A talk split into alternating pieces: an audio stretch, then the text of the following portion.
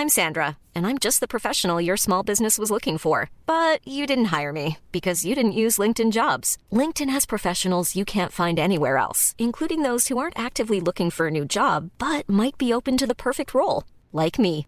In a given month, over 70% of LinkedIn users don't visit other leading job sites. So if you're not looking on LinkedIn, you'll miss out on great candidates like Sandra. Start hiring professionals like a professional. Post your free job on linkedin.com/people today. When you're ready to pop the question, the last thing you want to do is second guess the ring. At Bluenile.com, you can design a one of a kind ring with the ease and convenience of shopping online. Choose your diamond and setting. When you find the one, you'll get it delivered right to your door. Go to Bluenile.com and use promo code LISTEN to get $50 off your purchase of $500 or more. That's code LISTEN at Bluenile.com for $50 off your purchase. Bluenile.com code LISTEN. Oi! The boys on Footy Prime on occasion are known to use vulgarities and frankly appalling language, and sometimes tales are quite adult in nature. So keep the volume down if there are kiddies around. And thank you for listening. It's the countdown. the countdown. You're tuned into the countdown on Z109.6. The thunder from down under. Coming in hot at number six, it's Too Many Chicks by Jimmy and the Brents. At number five, the hardest working hair in the biz, it's Heavy Legs by B Dunn. Steve Chang's in at number four with Intermittent Fasting. Up six spots to number three, it's the Shaman with Because I Got Pie. And holding steady at number two, he's tall, pale, and handsome. It's Stacks with Vaping My Ball Off. And back at number one for the ninth week in a row, it's the Cats Meow, the Big Banana, the Cool Kahuna. It's the Footy Prime with Let's Get This Party Started. Oh, let's go! Footy, footy. It's time to get this party started. Footy, footy. It's time to get this party started. You know that we are the number one show. So grab your fucking mitts and now it's time to go. Cause it's the Footy, footy. It's time to get this party started. It's the Footy, footy. It's time to get this party started. With Danny, Jimmy, Gregor, Donna, James, and JC. All oh, It's time to get this party started tonight. Very good, very good. Superb. JC, Very good. when do you start recording these these openings? When, when is the, the thought? When is the seed first planted? I would say on the toilet. Oh, always. It's always, First it's thing in the always the morning. toilet. Always the toilet, but it's always day of, unless I have something else to do. But usually it's day of, and it's just like, what can I do that I haven't done? And what would I like? And I just see it's it's not that difficult. Uh, just because the inspiration comes from all of you. You know what I mean? No, You don't, you don't have to explain the brain behind the artist. We just want to thank you for for sharing the art. I love that you took it to a new continent. Shit. Well, I Now, was appreciate it you. was it Aussie or was it Kiwi? Well, it doesn't matter. I don't know. It was whatever accent I was doing. I don't know what it was, but I don't know why. I've no. There's no reason why it was Aussie or Kiwi. It was just when I started recording it, I was gonna do British, and then I'm like, wait, that's not British. That's that's Aussie or or Kiwi or Tasmanian. And then I just was like, like fuck it. Maybe I should just keep it going and be like, Thunder from Dan Under. All right, mate. Yeah, fucking trip on the baby. so that's Well, I think it works. It really works. Yeah, I think I, so. I enjoyed That was that. really good. Thanks, boy. It's Footy Prime. In case you didn't realize, that was JC, the talent of the group. Um, Jimmy Brennan's here, Brendan Dunlop's here, Dan Wong's here, Craig Forrest, he's here. I'm James Sharman. Um, yeah, well, welcome back to Wednesday's show, everyone. Coming off a very interesting chat with Frank Yallop on Tuesday, an interview. If you haven't had a chance yet, make sure you check that one out. Um, so, all the headlines up until this past week have been about Manchester United's demise, their capitulation every single week, the embarrassment they've become after two games. then, of course, the inevitable happens. Monday night, they beat Liverpool. And suddenly that's a team in crisis. And United's now a team that's doing just fine, and there's a plan and a strategy. The bottom line is, fellas, you can't judge a league after three games. There's all these narratives being born, happens every single year, and we get so besides ourselves with worry and stress when I don't know, when do you start taking a table seriously, Craig? Is it like October? Is it November? It sure as hell isn't three games in. Well, the yeah. Except if you're if I'm West Ham right now and I'm sitting on zero points, I'm not too happy after two home games and one away game. Not too happy. Yeah. The thing is, and Craig, you know as well, after every game, you're looking at that table. every match, you're looking at the table. Every Is match true, from though? match one. The start of the season, honestly, I didn't think that would be your answer. 100% from match one. Look, you think when back then, like we used to get the newspapers, you open it up, right? And you go to the football pages, and about 12 of them, and always had the standings of every single division. So every game that you played, you were always looking at the standings to see where you were. And, And don't think the West Ham players are looking at stand. Um, they're not looking at the standings right now, thinking, "Oh, we're going to be okay." You're looking at the because they always judged you from one to seven. Yeah, Yeah, but they're the extreme cases, wankers. right? West Ham being 0 and 3 is an extreme case. Arsenal being 3 and 0 is an extreme case.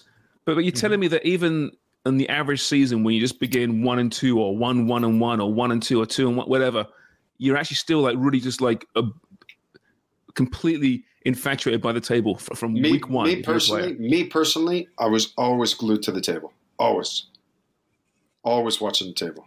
Yeah. You should have like signed a club with a club that began with A. So at And it least was- then you could say, I'm, I'm in first place at some point. without games being played. Yeah. But I was it was obsessive for me. Always, always looking at the table. Okay, if you win that game and they lose this, and how can you get there? And even when I was coaching, same thing. Have the tables Wow. just staring at me all the time. So, uh, what did you do to cope with your really bad mental health when you were at TFC? Yeah, you're right. Well, I got fired when we were in playoffs, so stick it. you not remember that, Dean? It, We're you the- I think we I think we were the first Toronto staff to be fired sitting in a playoff position. Hmm. Oh, it wasn't that bad, was it? And then when we got and then when we got fired, eh? B, big shot, right? Your new guy came in and he didn't make playoffs. Why is he my new guy? Well, because you were the big big fan there behind the goal. Wait, wait a second. There seems to be a theme, a common theme here, Jimmy. I keep getting fired when I'm in playoffs.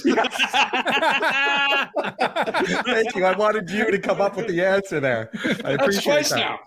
That's twice I got fired for being in playoffs. Jimmy, don't be successful. That's a secret. Don't be successful. It's brutal. Can't be having that. Hey, uh, when you did get fired, that's when you were um, you and, and Ryan Nelsen that that era, right? That's what you're talking about. Yeah. 10 games left, I think it was. We are sitting in playoff position. We are comfortable. I think we had Remind another- me, because my, my brain wins. is so awful.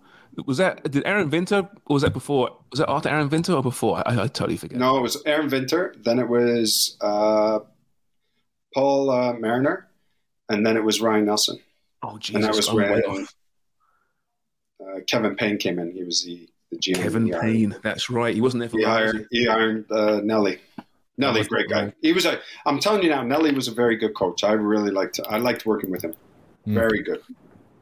How did that firing happen? How did it go down? Were you were you like spoken to by like individually or as a group? How, how did it work? Um, well, I wasn't privy to his situation, but for mine, it was just we got called in and just said, "Look, guys, we're we're going to go in a different direction." I've heard that one before too. So, like, it's uh,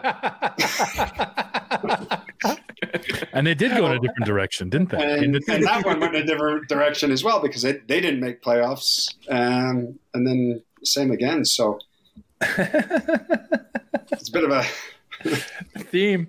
There's a theme that's happening here. Yeah. I love. You know what? I have to ask you guys. This is a great. I'm happy we went down this road. This is great conversation. Sharms, what was your worst firing? I haven't been fired. I've been Motherfucker. I know. What? Uh, no, at Sportsnet, it was. We, we, we saw this coming for months. Once they lost the rights to Premier League, our contracts were up, and it was one of the old "come in, take a seat." Um, and we knew exactly what was going to happen, what was being said. But yeah, you know, we have no soccer now, so we don't need a soccer department. So therefore, That's a we're looking at firing. you. That's a yeah, nice- sure.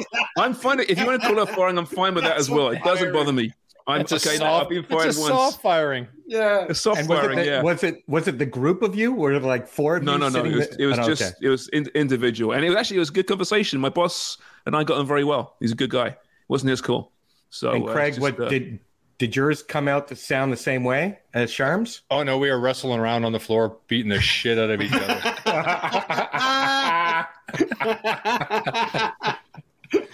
Sorry, Motherfuckers. Fuck this bullshit. Been here for fucking 18 years. Not taking this shit. Forrest is fighting. Sharms is going, oh, he's my good friend. He just let me go. Yeah. Good Yeah. handshake. See you In, in reality, Craig was just there much turned, longer than me. turned around, turned around and walked out. Did you, was there was there any uh, acrimony, or was it just like, okay, yeah, we kind of I knew that was coming. yeah. Yeah. Yeah. We Thanks knew. Yeah, the minute we found out that they hadn't renewed the rights and we'd lost them to DAZN, we knew what was going on. Why would you have a, a soccer department on a nation a, a network like Sportsnet who champion their own properties? We understand why. Uh, so what? What we? Am, am I going to stand and do hockey or baseball? Ain't going to happen, is it? Although I do a great job. I think you could. I think you could do other sports. Nah, it's, it's xenophobia in the business. You can't have an accent doing doing North American sports. No, you can't be doing that. That's You could wrong. do golf. I'm afraid of I do uh, golf. You're right. strangers. Yeah, but I know. I'm afraid of strangers, Sharms. So I get it. You what? Sorry. I'm afraid of strangers, so I get it. Yeah. James, can you do it? Can you do a um, like a sample of wh- how you would call a hockey game, but do it in a very posh accent, please, please, please. Oh, like my accent. Okay. yes. Matthews, the sublime pass down left wing to the oncoming Nylander across to the middle of the rink, and there with a one timer. Top shelf, it's Mitchell Marner. It's in the old onion bag. B, do you want to go down this road? Do you want to go down this road, B? There's a broadcaster that will long live in the memory of our memory. When I first moved to Toronto, he was uh, doing updates on the fan. So I'm in the car, like freshman year university, and I hear this Englishman doing sports, and he says, "And the Toronto Maple Leafs are in action in the second period, and at the moment, Pat Quinn's side is moving the puck about, and it's one 0 And I thought, God, I'm in the right city. I am finally in the right place. Which turned out to be the wrong place. JC, Yeah, great point. Definitely the wrong place. I was JC, speaking of the city though, not the building.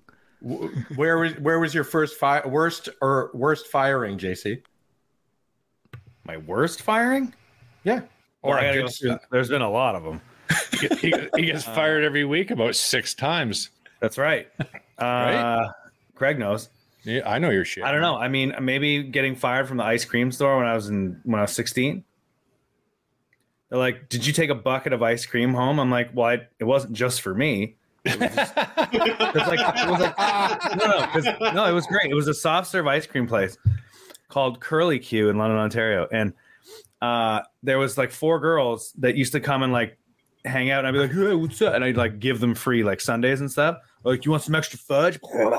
It was it was a great gig to have when you're 16 in the summertime. But then they're like, "Hey, we're we're going to this party. Do you want to come?" Like, I'm like, "Sure." Like, can you bring some ice cream? I'm like, okay. So I just took a big bucket in the back, which I think held pickles because it was a sub shop attached to it. So I emptied that out, and I filled the whole thing with soft serve, and I took it with me to the thing. And I didn't realize it was cameras. Uh, so they showed me they showed me the footage the next time I was in. They're like, "Did you do this?" I'm like, "Uh uh And they're like, "Well, we got you on camera." I'm like, "That's not me." Like, why'd you do that? I'm like, "Oh, I was cleaning the machine. It was me. I was just cleaning it out." They're like, wasn't me. they're like, "You're fired." I'm like, "Okay, can I just can I take anything home with me?" They're like, "No." So anyway, that was probably my that was probably my most unfortunate firing, but I'll tell you, it was worth it. was the uh, was the ice cream shop in the playoffs? Like Jimmy? Yeah, 100. percent Oh, we were we, we were up against DQ and, and McDonald's in the same uh, plaza. Yeah, he got fired in the summer. They were in the playoffs. Yeah. That's it. It was there, man. Like I, I'm telling you, we were we were we were winning that that plaza, and then you know, I feel you, Jim. I'm with you, buddy. That's why we, we get along. You. That's right. We we've been there. We struggle. Who's next? It's never nice getting fired, but you got to laugh. Sucks. You can't laugh. Lose your you'll job. cry. Sucks. It's the worst thing. It Of course really it is. does. Not Wonger's, always. I bet Wonger's got a butte though. Wonger's. Oh, I got a couple. Uh, Mine were uh, restaurant like like JC's. I uh, I was the pizza and pasta cook at the Ritz Canal uh, in Ottawa, and uh, I was promised a front of house position, but they weren't hiring a lot of people who looked like me back in the day. Um, yeah, you got to comb your hair. Yeah, comb your hair, round eyes, maybe whiter skin. Uh, and so they, Are, they said, are you trying to say something? I am. It was Dropping the race card. What a surprise. put me in the Let's see. kitchen. Put me in the kitchen, which I didn't mind, but you don't get tips. So you you got your hourly rate, which is fine. But I had this kitchen manager who was just, oh, are you the uh, are you the guy who goes to university? Uh, oh, you think you're so smart?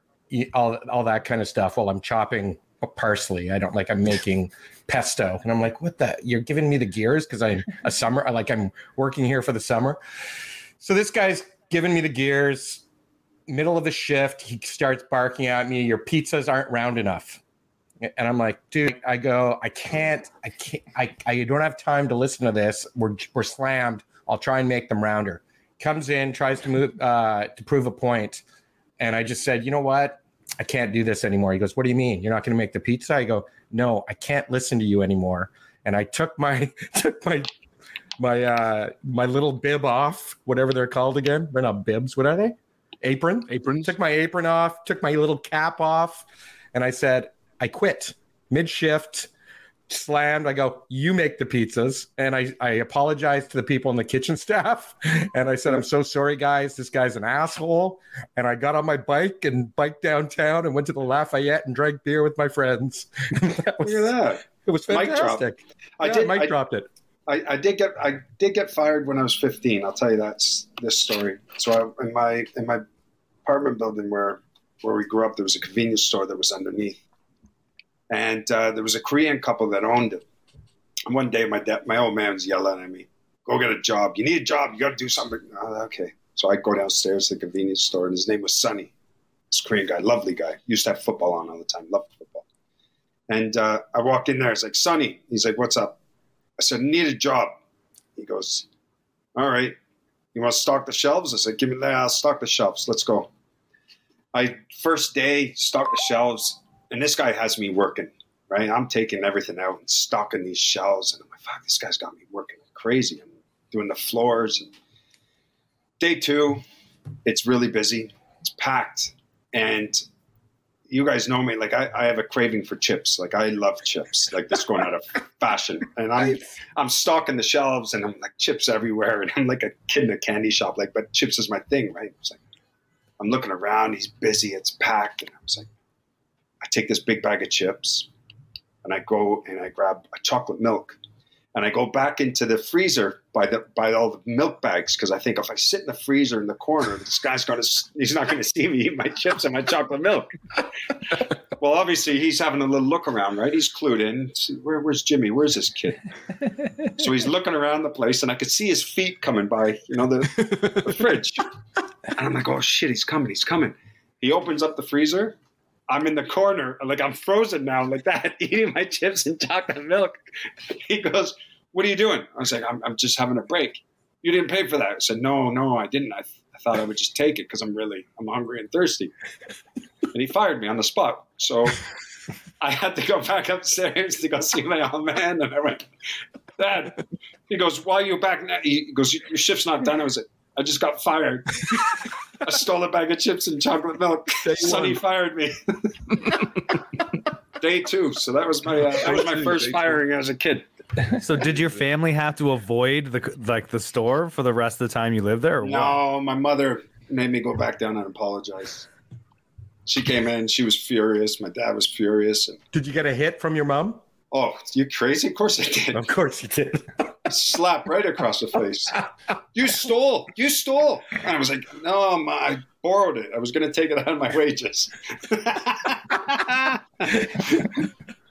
let's let's pivot now from from being fired to doing the firing and how that happens. Like in football, how does it happen, Craig? So I, I'm not sure. It, it hasn't happened to you really, but you're you're a player. You got your contract. The contract's up, or they just had enough of you. Every year you see that, right? You see the players being released before the season starts. Big lists of players released, released. Is that done to the player himself, or is it gone through the agent usually? what the actual releasing part? Yeah. Yeah, the actual like we don't want you anymore. You know, good luck elsewhere. Well, there's a lot of players that don't have agents too that are getting released. They can't afford one. And literally hundreds. I mean, there's on the you know when you look at 92 professional clubs, there's dozens and dozens and dozens of players that are come available every single year. Yeah. So in, in football circles, then is it a case of so you you're a young player, you get released maybe from the academy, who, who knows where it is. Oh, I saw actually Eddie Nketiah on the Arsenal documentary was talking about being released by Chelsea as a 13 year old and landing hmm. at Arsenal turned out pretty well for him. But Yeah. because there's so many players being released and there's so many clubs in the pyramid too, do you, I, I guess the mentality must be okay. Well, that sucks. It's heartbreaking, but there will be other opportunities. Well, you have to have belief in yourself. You really do because you get kickbacks all the time. All the time, you get knock knockbacks, whether you're playing poorly or getting it from the fans, or whether you're injured or fighting through that, or you know, there's a number of different things. Well, Jimmy, the, the other thing when, is when you're at York, Craig, Jimmy, do you like just do you like bring HR in and do the job for you, or did you do it to the face? when what? When you like release players at York or wherever it is, you know, would you do it to their face, or would you bring HR in and let them do? do No, do the you dirty say, work? look, it's not. Yeah, you tell them it's not. It's not working. You call their agent and figure it out. Do you do the uh, Jimmy? Do you do the? It's not you, it's me. Yeah, Like you're breaking up with them. yeah. it's not you. It's my coaching. You can't. You can't fit into my system. I was thinking about that yesterday when Frank was speaking, you know, his job now and Jimmy, you- and the CPL, that on a personal level, it must take a bigger toll on you at doing it at that level than some of the guys uh, in the Premier League or in Major League Soccer because the landscape is different and the options for some of these guys might be different too. For me, I think I'd have a tough time at that level knowing I'm breaking dreams. Personally, that would take a toll on me. Okay, well, how about this? And if the guy's at Man United and you tell him he's not good enough and you're going to move him on, are you breaking his dream?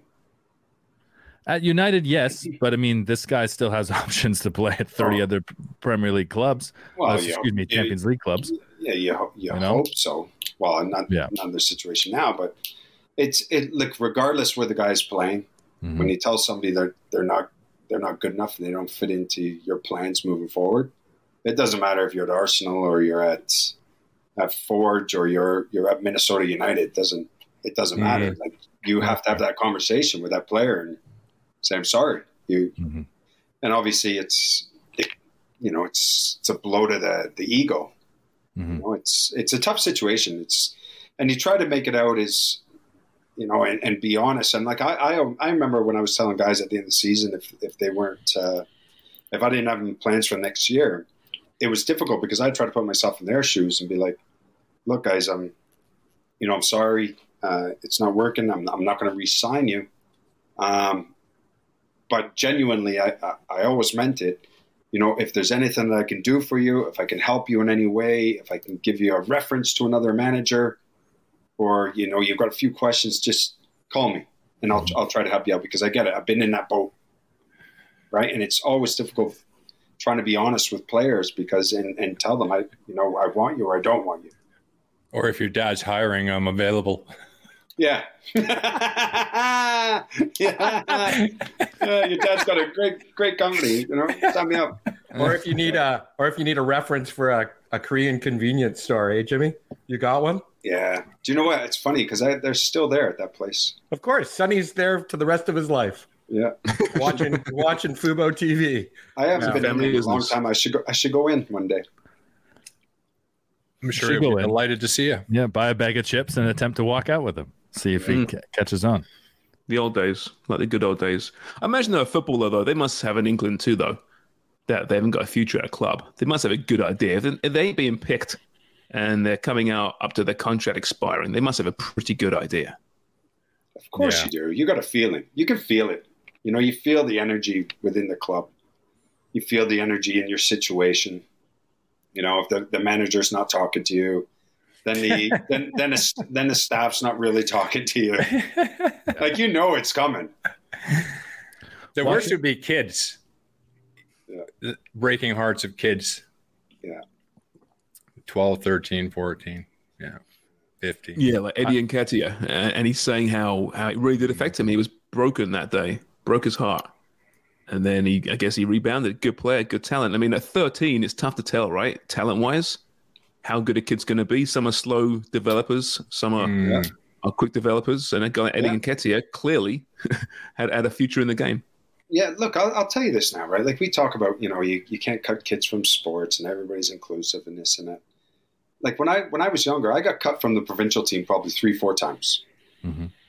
Kept on top, not good enough. But it drove me, made me made me work harder because I was like, no, I need, I want to be in it. And I went and worked and I worked.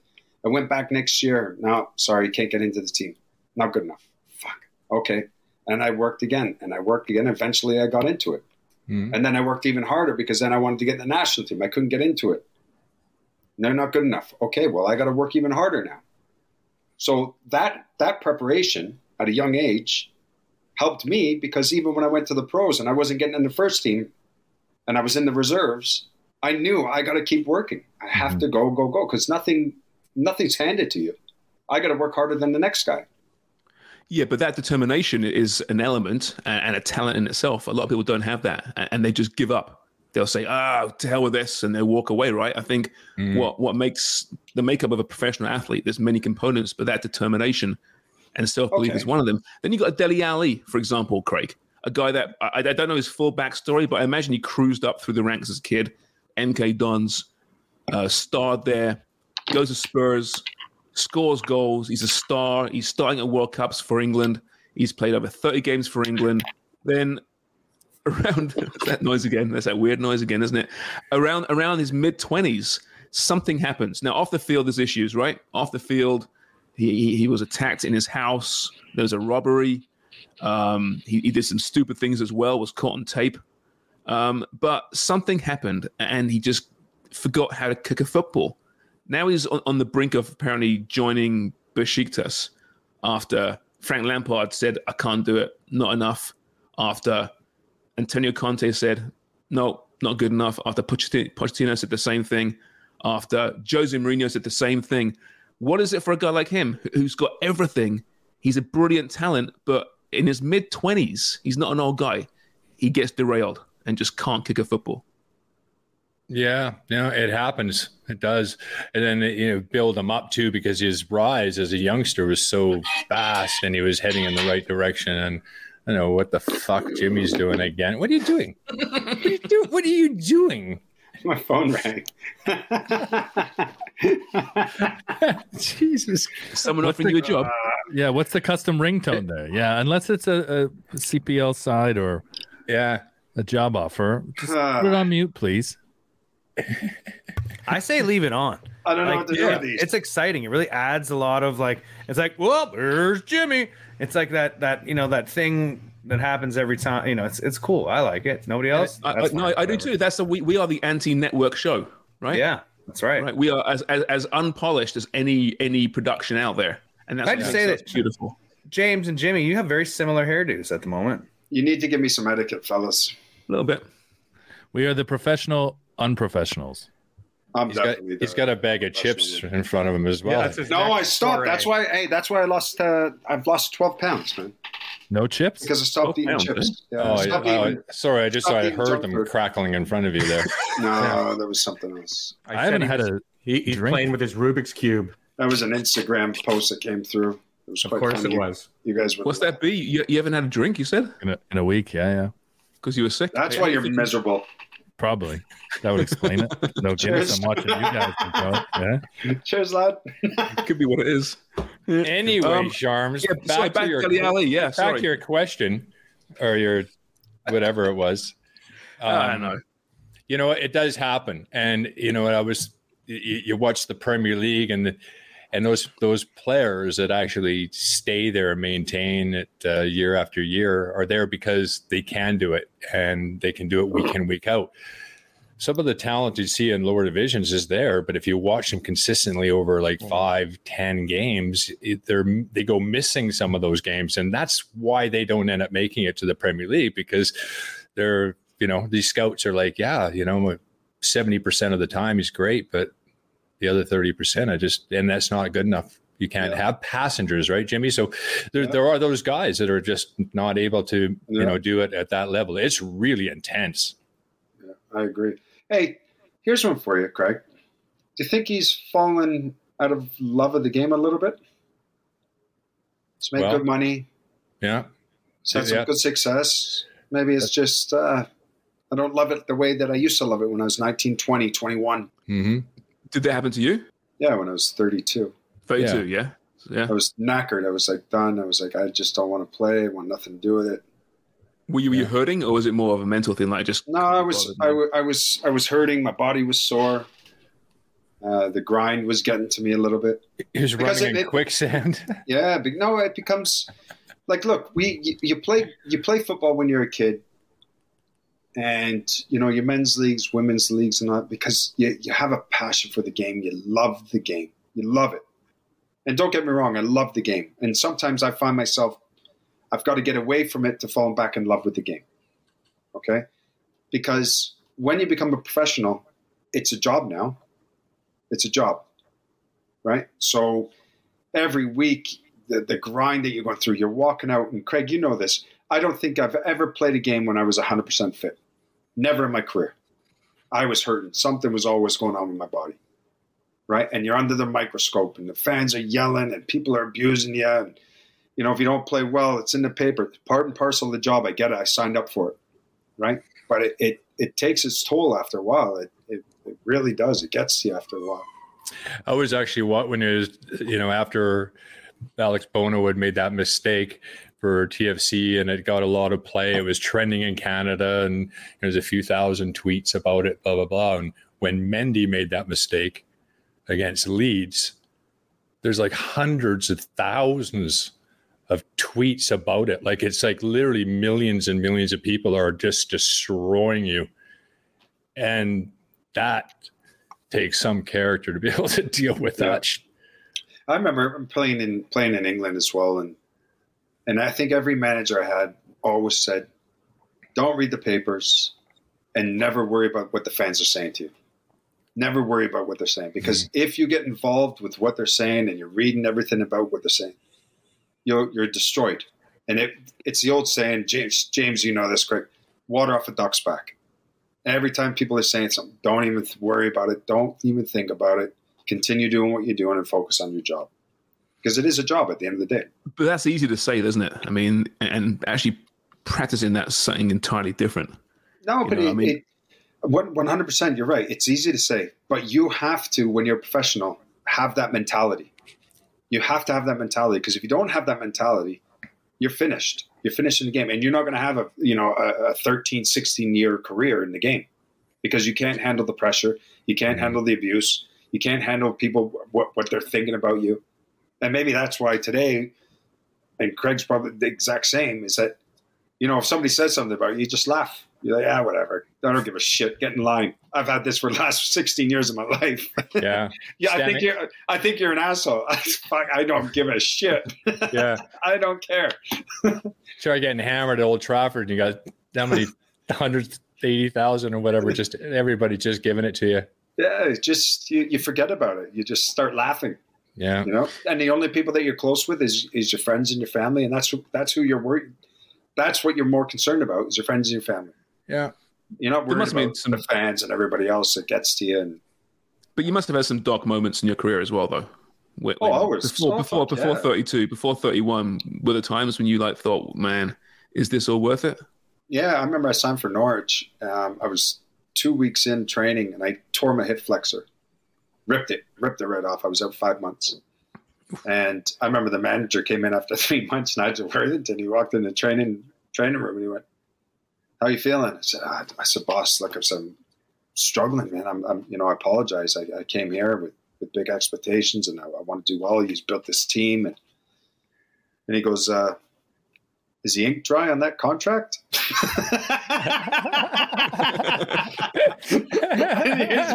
my, my legs just dangling. I can't. move. I was like, I'm sorry, what? He goes, is the uh, is the ink dry on the contract? I was like, what the fuck? You want to terminate me now? like I've just, you know, and it, and it was terrible because and that season it bothered me because, You know, I, I knew I should have been playing week in and week out. You know, I, I love to play. Um, and you're sitting there as a, you know, an innocent bystander just watching your, the players train and you can't do anything. And then when you do get fit, you're playing catch up. So you're never at that, that peak fitness level that the rest of the team is. So you're Yeah. not performing that whole season to, to your best ability. I And mean, luckily, you know, yeah, go on. even three months, like you get to that stage and you almost don't feel part of this team. You don't feel part of the squad. No, you You're- don't. You're training separately. You're in the pool, swimming, doing all this other stuff. Like, Yeah, well, I mean, you should see me swim now. I could have went to the Olympics. I was in the pool every day. yeah. Yeah, that's tough. What about you, Craig? I mean, obviously, cancer is a dark part of your, your career, obviously. But was Yeah, there anything was- else? yeah. Were there injuries or a, a time when you thought, man, what, what am I doing here? What, what's what's the point? Well, the, in, the none here. injuries are the worst part, to be fair. And and obviously you're playing from contract to contract, so two, three, four years, usually three, that Yeah. sort of thing. So there's always something around the corner. Always. It's very temporary. Feel like it feels very temporary when you're there. Even though I was there for like nearly two decades, every year you just don't know and what could happen. Although you're pretty fearless when you're younger, but you get older a little bit, and you start thinking about injuries a little bit more. But As that No, goes on in time, right? Yeah. Yeah, And yeah, It's you're right, and you you never you never truly really feel settled. I mean, I, I remember I was at Forest, and you know, I, I played I played a lot of games for the club, right? Like 100, almost 150 games, and I was on this streak where you know two and a half seasons in a row, I was playing every game, every game, every game. The manager signed another left back from Belgium, and I was like, Fucking going? Belgians. I was like, why is, why is he signing this guy? But I get why he was doing it was because he's probably thinking he's going to start becoming complacent. I've got to get this guy now, pushing even harder because he's, you know, he's too content in his position. He's playing week in and week out. And he brought this other guy, and he was a good, good player as well, but pushed me on even more. And then I remember my contract was coming up, and I'm like, like, are they trying to move me on? Am I going to play? I mean, fortunately, I was, you know, they they signed me on again, but you you're always looking over your shoulder because you don't know what's going to happen. You have no idea. So you play you're playing football, Jimmy, and you know you you retire and you're looking for some stability in your life, and you decide to become a football coach, Zero stability. right? Zero. Same shit. Same shit. Yeah, took me uh, almost eight years, all my coaching licenses, get my UEFA pro. I could have been a doctor. well, you couldn't. You probably couldn't. Yeah. You got you got to get better than C minus in high school. hey, you'd be Well, well, surprised Craig, I at my grades. You'd be surprised. You you had no interest in coaching, right, Craig? Like during your career, that wasn't a thing that you were really you were drawn to. Uh, just because of how temporary it is and how Mm-hmm. transient it is. And, uh, you know, when I lived out of Canada for, you know, 18 years, I wanted to be in something that was more somewhere where my daughter could also sort of grow roots in one place for a long time without feeling like uh, we could, you know, up and leave at any time. So that's what happened when I came over to Toronto and it's the felt in the TV business was somewhere that was somewhat stable. It was never never thought it would churn out quite the way it did, but it was almost it was twenty years, right? You did twenty years, almost twenty years in the Yeah. TV, like yeah, full time. well, TV. yeah, my first well, we did the World Cup in '98 for TSN, 2000 Euro, 2002 World Cup, 2006, 2000, yeah, Yeah, you were good. You were good on TV. I'll give you that. You guys were good. yeah. I enjoyed Used- watching you. Used to have all Some Canadians songs- on there. B was good too. You guys were good. Those were the days. Uh, I used to like coming on with you guys. Made me It was fun. It was we fun. shared it. We shared it with TSN once, and remember Vic Rauter and Jerry were both doing the uh, hosting.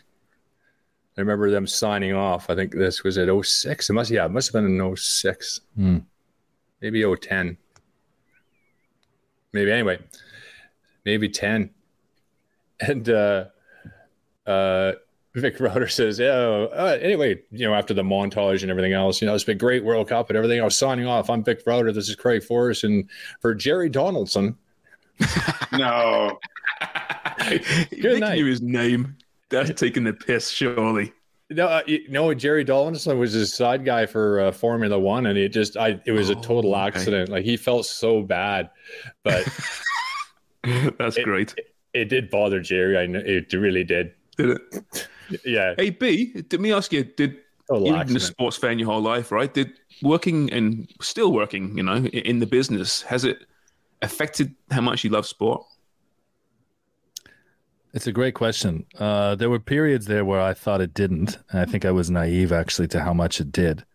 And then now that my uh, situation and my time schedule has changed considerably, uh, my viewing habits have changed a lot. And I don't know how much of it is based off of having to have worked those sports uh, in a way that maybe burned out some of that love. Uh, I used to like never miss an NFL Sunday. And now, with the exception of the Brown scores, I feel like it takes something really special for me to get down, uh, sit sit down there and, and watch a slew of games. And the same with baseball. And a lot of that has had to do with the Tigers suck. And I just, I don't know, there's something about the Jays that I think, I think I got sick of having to cover the Jays so closely, like the Jays really mattered, to realize that they don't. And so, and on, and you know what? Honestly, a lot of, I'll, I'll tell you this too. A lot of that has to do with the fact that in the, there are some real, real diehard baseball fans in the city. Don't get me wrong, real passionate, educated baseball fans. But a lot of the people that are there, a lot of the people that are wearing Jays gear and act like Jays fans are not. And I think seeing how that reaction in the playoffs and everyone jumped on the bandwagon, there's something about it that just turned me off of the team and this the way the city reacts. Like this is a Toronto's a very event city, you know, and I mm-hmm. guess like I think it's actually my love of baseball that made me hate seeing it exploited that way with the Jays. Plastic fans. That turned me off of that Fuck because that. that. doesn't exist in other places. You fuck, are you joking, aren't you? You're gonna sit for 162 games. You're gonna say, no, no, they're in the playoffs. Okay, I'm gonna start watching. It's not so much that it's it's uh, no, I, I get that. It's I'm not expecting you to watch 162 games or to for the you know the season tickets to be uh, 75 percent capacity. No, I'm not. It's not like that in every market. The Tigers are the same. the The ballpark is is half empty. But there was just something sick about watching the ticket prices go the way they are, and you know just all of a sudden everyone becomes a baseball fan just because they're on that run in 2015, and then I don't know. And now being removed from it, I find myself not uh, enjoying the game. the I same. was one. I was one of those guys. I turned it on when they made the playoffs, but I couldn't give a shit about baseball. Mhm. I mean, think look, every, every think team about it, has you're- a you're- bandwagon element. Yeah, of course you do. But thinking, every every you're- club you're- and and I, the hardcores I think have got a reason to be a little bit like what the fuck? Where were you when we were shit? Where were you? And now you you appear in mm-hmm. the seats with your freaking number one finger foam finger and you're Yeah. saying yeah I, I love you Blue Jay. I, I get that why the, the diehards might resent it somewhat but it's sport though. That's just sport I think. Outside of very few clubs worldwide where you get no matter how bad or how good they are it's the same support. It's just fair weather But you, you have a we have a lot of choices for your entertainment dollar. And if your baseball team in your particular city is absolutely shite and not going to make the playoffs, you got other options to watch something else that's going to make you feel better than watching your team lose. You know what I mean? Like that, it's just Mhm. it's just natural. There's just other. Well, I, I think I think is a, well, the point here is okay. Baseball is a very it's a purist sport. Someone that loves baseball loves baseball, and they'll watch a game no matter what it means. The average sports fan needs to have something that they're playing for, and when it's game number 103 of of a long hot summer and it means nothing, right? Like why bother? But when it's September. You know, or, or August, and or you know, whenever, and it's, it's getting down to the crunch, hitting towards the playoffs, we're in the playoffs, and there's something to fight for you can you can really feel that passion. I think there's, there's more to it, but I can see why the purists might resent the. Uh, They're all the 80 years new old, though. I, I Blue think another, I think another part too, and when I, I complain about you know this being an event city or people that are at the ball game just for the the night out, and I know that exists in all sports. Don't get me wrong, but with baseball, there's something about it that yeah, as the purist and having grown up in historic ballparks and really fallen in love with the history and the love of the game, it's just not seeing that in Toronto and then seeing the way that stadium pretends to be a real stadium. It's kind of like, I guess the football equivalent would be these stadiums with the the athletics track around it acting like they're intimate and close. You know, like West Ham knew immediately they were going to lose a lot of that intimacy and passion moving into the new ground. Now they obviously had their reasons and still plenty of incentives to to make the move, but they lost a big part of that, and that's something that hasn't really faded. And in any of these other places in Italy or Eastern Europe where you have that separation, those teams and those clubs aren't acting like that's a mecca and a, a, a great fortress. I don't know. What about Stadio Olimpico? Well, good point. Lazio. Roma. I guess so. I mean, I think that they're aware of the scenario. Don't get me wrong. And those places are fortresses. I'm saying, but I don't feel like the club is advertising like we got the best fucking stadium in the Serie A. No, I I don't think the Jays do. though. The Jays aren't saying that the the Rogers Centre is the best stadium in in baseball. Well, what are the best? What are the best baseball stadiums? I don't even know Can't even anymore. It, I mean, it depends what Uh, you're what you're down for. There there are people that would love the Jay Stadium simply because it's downtown and walking distance Mm. from everything. Yeah. They The love that Camden. Camden Yards, you Green know, Monster. It, well, yeah, but it's not a good stadium. Red, you know, Fenway Park's falling apart. It's old. It's really old. I I sat behind home plate or a few rows up from it years ago. I could not get my freaking femurs in there, and, and and they're not the tall. Like I, like my back, you know, is, is where all my length is. Yeah, I couldn't get in him. The fucking thing was when the people were five foot three. But what you, you, forget- The you go to Anfield, Anfield, you go to Anfield, right, which is a right plunked right in the middle of Liverpool, and it's built what hundred years ago or whenever it was now, and it's it's not a comfortable stadium. They've done a lot of work to it, but there's something about that history though. I, I will, I'm I'm not freakishly large like you are, so I fit into those seats, but I will forgo a little bit of comfort just to taste the history of the venue. As Same. opposed to some sterile bowl that just built in the Yeah, I- suburbs. look, I, I Well, think what- I thought we what we got to remember as well, right? When you look at when you look at football, our game, it's it's a working person's game. Okay, they work all week, and then come the weekend, it's a release. People go to the matches, and it's the passion. You know, go to the pub, few drinks, go to the match with your mates. That's that's our sport. It's a build up for the week to to have that release. Where in North America, it's it's not really a release. You know, I, I, I remember I went to a baseball game. I don't even think I've ever watched nine innings. I'm sitting beside a guy. He's got headphones like mine on right now. He's got a notepad. I remember knocking him. Hey, why do you got headphones? Oh, I'm listening to the commentators because they're giving me stats, and he's writing down stats. And it's not a what a release. loser. Foot, football's a release, right? It's a passion, and I think sport, with, though, right? with the other sports, they're, they're, I they think don't the have di- that passion that we have in our sport. the difference between North America and basically football fans is that football fans, if you hate your wife, if you hate your husband, if you hate anything, if you hate work, whatever it is, if the team or whatever is playing poorly, they're going to let you have it. They're going to let you. They're going to release it. If it's religion, is they're going to absolutely berate it. They're going to bring it all to the game, to that event Yeah, in North America, you go to the event to get entertained and to forget about your fighting with your, you know, uh, what's happening at home or any of your bad shit. You know, it's just, it's, it's a distraction from that. But over there, you, you take it all to the game. You're, Everything. you're totally right because they're they're looking going. I've I've earned my hard earned dollars. I'm paying for this ticket, and I'm helping pay your wages. So you Yeah. better put a shift in today. yeah. Well, I'll tell you what, if you're an Oakland A's fan, you you definitely go to the ballpark for some release. Oh, I saw that! I saw that. Was that amazing? you- over the weekend, uh, just I just want I just want to say, Sharm, fans. before you go, what a segue. That's all I'm say. That's a segue Great right there. So the A's Mariners from the past weekend, uh, the A's are awful this year, right? So obviously no one's going to the games, and up in the the, the bleachers and the top level, there's a couple. Basically, he's getting a blowy. I can say it on our podcast. Every other um, place I've heard it, oh, they're involved in some kind of sexual act. It's a blowy. All right. That's rock and And it's roll. got on Rock camera. and roll. He might have been licking his bum. trouble. She might have been licking his bum. I don't Okay, you know, what? It's- there could have been some rimming involved. I don't know. The thing is, the thing is, they're they're there every game and nobody fucking noticed. They're season ticket holders. The same two seats with oh, nobody Oh, yeah. around them as well. They're like, "What the hell? What, you just noticed now?" Like, Jimmy, if, if you if you thought 85? that by going and watching nine innings of baseball you could get a blowy, would you still go? pardon me. If you if, if Jimmy was told he had to watch nine innings of baseball, but he'd get a blowy out of it, would he go and watch that Oh much yeah. baseball? Oh fuck. Well, it all depends on who's. the mascot, the mascot, maybe not. Imagine having a big blue jay on mascot. the Philly Phanatics all over Jimmy. that fuck. Oh yeah, that guy with the big, big schnoz. big schnoz.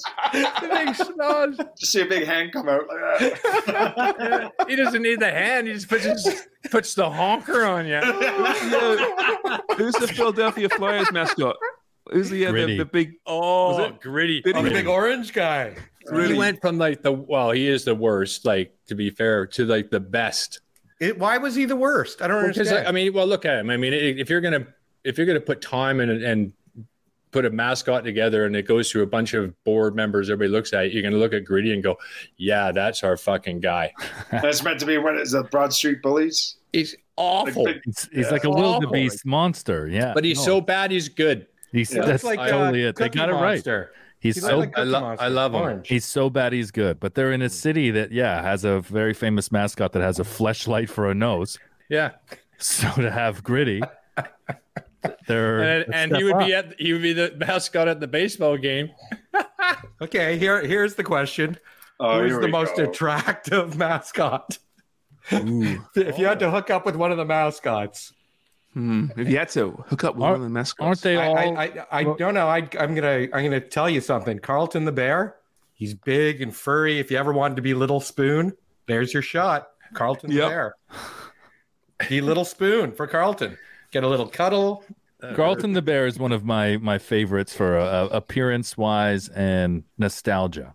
But I've never thought about being Little Spoon to Carlton the Bear. Gee, this podcast, boys. Which mascot would you want to bang? Like Furries. Jesus Christ! Aren't we talking furries right now? Where Isn't that the a thing? fuck are we just right now? Like this is You know, it's probably a good time to head over to Wonger's Big Mail Sack. I never got to give my fucking about now? opinion on Dele Alli. Oh, sorry. 28 minutes Okay. have gone by. Let's let's rewind the show. I tell you I tell you one thing. B you're a bit fucking moody today. you're a little bit moody today. You're not yourself. I agree with you. He needs that. a big hug by Carlton the Bear. Okay, tell us about Dele Alli and get it out of the way. Let's go. No, gritty. He likes gritty. I think But the you- Dele. but you got a minute, a minute in Dele Alli, then it's Wonger's Mail Sack. Okay, go. I think Dele Alli's issue was everything came so easy to him in life before, right? And he's got God given talent and he's incredible. And that God given talent took him to heights. It took him to playing for England, to getting to a Champions League final. And then as he gets a little older and the competition around him also is improving and gets stronger, he's not someone that wants to put the work in to maintain and stay at that level. And every time someone tells him that, it puts him farther and farther away from that goal. And your point about falling out of love with the game, I think he's fallen out of love with the, the work involved and that that was never kind of part of it. And so when you have countless managers say you've got the potential and treat him like, look, we know that you're great. And that's all he, he stops listening after that. But you got to put the work in to maintain it and stay there. And he's just not someone that ever got anything from that part. The only dopamine hit that he got was being told he was great n- and n- never got anything from having to put the work in or seeing that or, or or seeing the results from putting the work in. I think that's why he's in the point that he's at. And the writing on the wall was when Jose, when Jose turned his back on him, which we it, it's just seemed like it on so on brand for Jose to build a guy up and then be and then tear him down or be honest when he didn't reach those heights. But I thought that was it. Once once Jose seemed done with him, and the same thing happened for Balotelli. I would say Balotelli very similar. You know, I think Mancini wanted the the best out of him, but it was Mourinho who years before discarded him and said he's never going to get to that level Hey, because he doesn't want to work hard enough. do you know what? It's a great fucking point. Why'd you not say that 25 minutes ago? Because you guys started talking about fucking mascots and all this other shit. Great, great, valid point. Very, very good. But you could have said it 25 fucking minutes ago. We're about to get off the show and you got to bring it up now. Yeah. Well, uh, this this is the disadvantage of not hosting the show. I can't Because I can't know that, that Craig is just dying to respond to that right now, but we have no time for him to respond. We got to just no, like you, let it yeah, let, but you let know lie. him. He's gonna he's gonna pipe up in a minute. He's gonna talk. I know, some I know he is. And keep Ten us minute goodbye. another No, two not if you don't want me to. Not No, if you but you don't find a to. way. It's what you do. You find a No, way. I'm not saying nothing. It's like you know, I say, and, and that's that's today's show. You know what Sharms? Here's a question. Yeah, exactly. Nope, you guys can. go He's gonna say something. I'm with you, Craig. I, I always appreciate your 10 minute goodbyes. These guys don't understand the greatness that's here on this podcast. I do. And at least five other listeners do, including my dad, Carrie, and Doug Simonite. And start. Wonger, can we please get to your sack? Yeah, sure. My mail sack is full this week. Jesus Christ. Ori- at original Chris Paul. Messi, this is a good question. Uh, Messi, or my question is good. Messi is the most average looking elite athlete ever. I feel like if I saw him out of uniform, I'd walk right by him. Who, Craig and Jimmy, and B and Sharms, this is a question for you guys because you've watched it ad nauseum, sports Oh, the podcast. and footy. Question for the podcast. Yeah, you know what? It's a good question for the podcast. So why don't we ask it? Who was the best athlete who didn't look like an athlete? John And I- Stockton. John Stockton. That's a good Good one. A good one. Thank you. I'm out. Kreger? Mm. Pass Well, on Kreger for now. Yeah, Sharms? Pats. I was thinking of football, like from a football standpoint. Um, Keep Luka Modric. football. Luka Yeah, Modric. but he doesn't. But you're not that surprised, I think, when you find out that he is one. I agree that he doesn't look like one, but it's not that. He looks like a drummer. I think it's Yeah, or yeah, he's DJ. been around for so long though, but he's been around for so many years. He's so normal to us now. He's normalized himself. If he just appeared, say he's playing in in Finland and say he's moved to the Premier League, it's the first time we've seen him. Like, who the fuck is this guy? He should be in a Dickens novel. But I do. Yeah, but, I, but but there's something with the bra strap headband that just changes that. Whereas, could you imagine being Colombian in USA '94 and you line up against the states and you look at Alexi Lalas and you're like, this guy's No. playing? Okay. That's a good one, Valder- too. Valderrama. Yeah, Valderrama not exactly the Didn't did- look like wasn't- an athletic. didn't give footballer vibes. I tell you, there's go back to uh, my love of uh, the Toronto Blue Jays. There's a guy in the Blue Jays right now that uh, I think is the, the most leads the league in uh, active, or he's the most most likely active player to answer your question, Wonger. Alejandro Kirk, the the catcher. Oh, He's yeah. like five, he's five foot seven, and he just hits bombs. I think he's got a I think he's got a, a 36 inch belt. Uh, I didn't know where you were going there. 200 That's okay. pounds. I think it's not- 36. Yeah, but you're you're talking seventy percent of those baseball guys are just they don't even look. But this, Uh-oh, this let's- guy, uh, here we go. This Here we guy Dan. especially though. Yeah, he's like a truck driver. yeah. Yeah, tow truck. How long does it take him to get to first? Like he's not out running a, a grounder, is he? Uh, actually, to be honest, I got to give Mallow a lot of credit. He guns it. He uh, there wa- there was one where he he did beat a throw actually from third. Yeah, well, that's coming from you. The place went crazy. Yeah, you're right. Hey, if he's got to get to second, that's a second base. That's a completely different matter. That was, to a, that was a good question, though. That was Gregor, good- coming yeah, back to you. Do you have anybody that you went? Now you can't. You're not going to be good. No, he'll wait until the end of the show. He'll wait until I sign off, and then he'll come up with one. Yeah, I'm not. I'm not saying nothing. It's a lie. It's a lie. You're going to say something. What's next Not there? saying Wonger from the sack. That's it. Those are the only. That's the only one I'm doing today. Oh, it's a full sack. It was one. Yeah, Okay, what- here's the other one. Here's the other one. Oh, there was two. Here, no, Your there's sack like wasn't that ten. full, was it? No, no. B sends me all kinds, uh, and you do too. Uh, it was about our our uh, our Golden Girls episode. Mm. Uh, so let me find it. It let me so find good. this. So, So the, here's the the point of the Golden emails, Girls. right? The point of the emails, stacking the emails, is so that you see them and they're all in one place for you. I get it. Just for the record, Bea Arthur is Brendan. Betty White is Craig. Estelle Getty is James. And Rue McClanahan is Jimmy. There you go. Who's that? All from? right. That oh sorry, that is from uh Jess ba- Baj Bay. He's a big Birmingham Jazz, City fan. Uh-huh. Jazz. Jazz, What's yeah. it? Jess Bo Jibo? At Jess Bo Jibo. All right. One guy, one guy that surprises me with when you see him with his shirt off is Tom Brady. Yeah. That guy is a pudding. what do you mean he's a pudding? He used to be though. You're looking at older, you know, you're looking at you're looking at older footage, and there's a there's a, sh- a shot of Mac Jones in college. They won the national title, and he honestly could be a lineman. Like I think if Wonger took his shirt off today, this and we stack it next to this photo of Mac Jones, you'd, you'd think I saw a picture of next to Zell, and it was like, wow. Had a boy gives us all hope. soft. He's very soft. Yeah. Well, I think he even says that's why they overlooked him when he was younger because he, he didn't have that physique. I got a football answer for you. Who le- looks looks least like a professional athlete, or, or excuse me, looks least like a professional footballer? Uh, Adebayo Akinfenwa, who's still playing Yeah, for That's a good one. for Wycombe. No, he, he just left. He left this uh, this past off season. He Oh, did he? Yeah. Oh, he retired. Oh shit. Yeah. Shit. He'd be I a always thought to get on that- the show, actually. I always thought that Lukaku didn't look like a footballer. He looked like a middle linebacker. Yeah. Or Traore. Yeah, like I mean, he looks athletic, but it wasn't a football athletic guy. Wait Here's till one you for you. Google. Peter Beardsley. Peter Beardsley. He should have been ringing a bell in a tower. Yeah. One hundred percent. Not John Joe football. Shelby doesn't really look like a pro footballer either. Were you talking He, about he might in the year elephant 26, there? 23. Sharms? A little elephant? Somebody? No. the Peter, elephant man. Peter Beardsley. Peter Beardsley, a fucking I'm legend, not by a the way. monster. You're not. Not You're a great monster. midfielder. You're a great forward for Newcastle United. I am a human being. oh fuck! You're going to hell. You're not really, though, are you? Anyway. You live in a, you live in a tower. You're Peter- scaring people every day.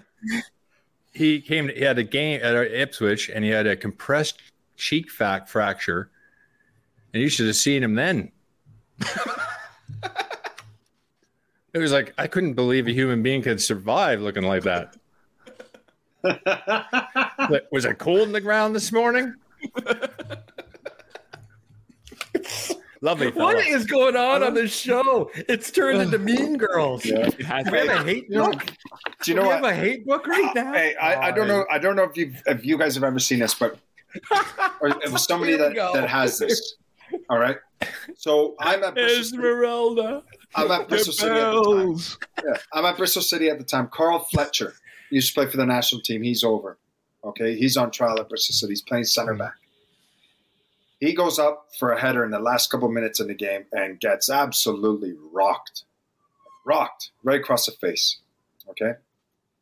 He comes in, sits beside me in the dressing room, and I said, "Fletch, you okay, man?" He goes, "Jimmy," he goes, "Man," he goes, "I took the biggest elbow." He goes, "My face is fucking killing me. It's killing me." I went, "All right." He goes over to the mirror, blows his nose. Now, when you have a cheek fracture and if you blow your nose, what happens is the air goes under your skin and just goes poof. It blows up like a balloon. So he turns around to me and he goes, Jimmy, look at my face. I was like, holy shit, Doc, Doc, something's going on with Fletch. He's like a balloon.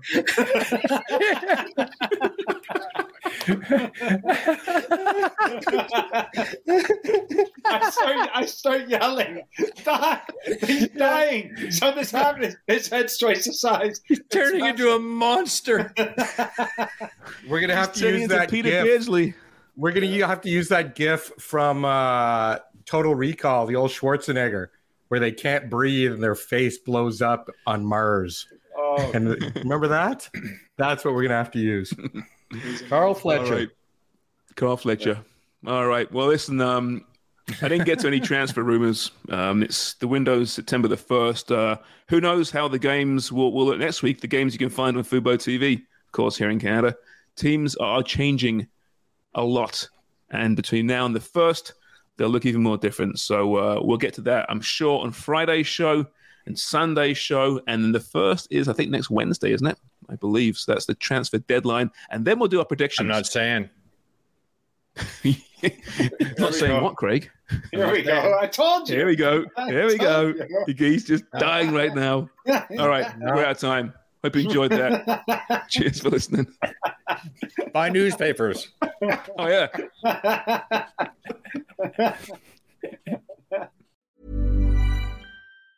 Mom deserves the best, and there's no better place to shop for Mother's Day than Whole Foods Market. They're your destination for unbeatable savings, from premium gifts to show-stopping flowers and irresistible desserts. Start by saving 33% with Prime on all body care and candles. Then get a 15-stem bunch of tulips for just $9.99 each with Prime. Round out Mom's menu with festive rosé, irresistible berry chantilly cake, and more special treats. Come celebrate Mother's Day at Whole Foods Market. Even when we're on a budget, we still deserve nice things. Quince is a place to scoop up stunning high-end goods for 50 to 80% less than similar brands. They have buttery soft cashmere sweaters starting at $50, luxurious Italian leather bags, and so much more. Plus, Quince only works with factories that use safe, ethical, and responsible manufacturing. Get the high-end goods you'll love without the high price tag with Quince. Go to quince.com/style for free shipping and 365-day returns.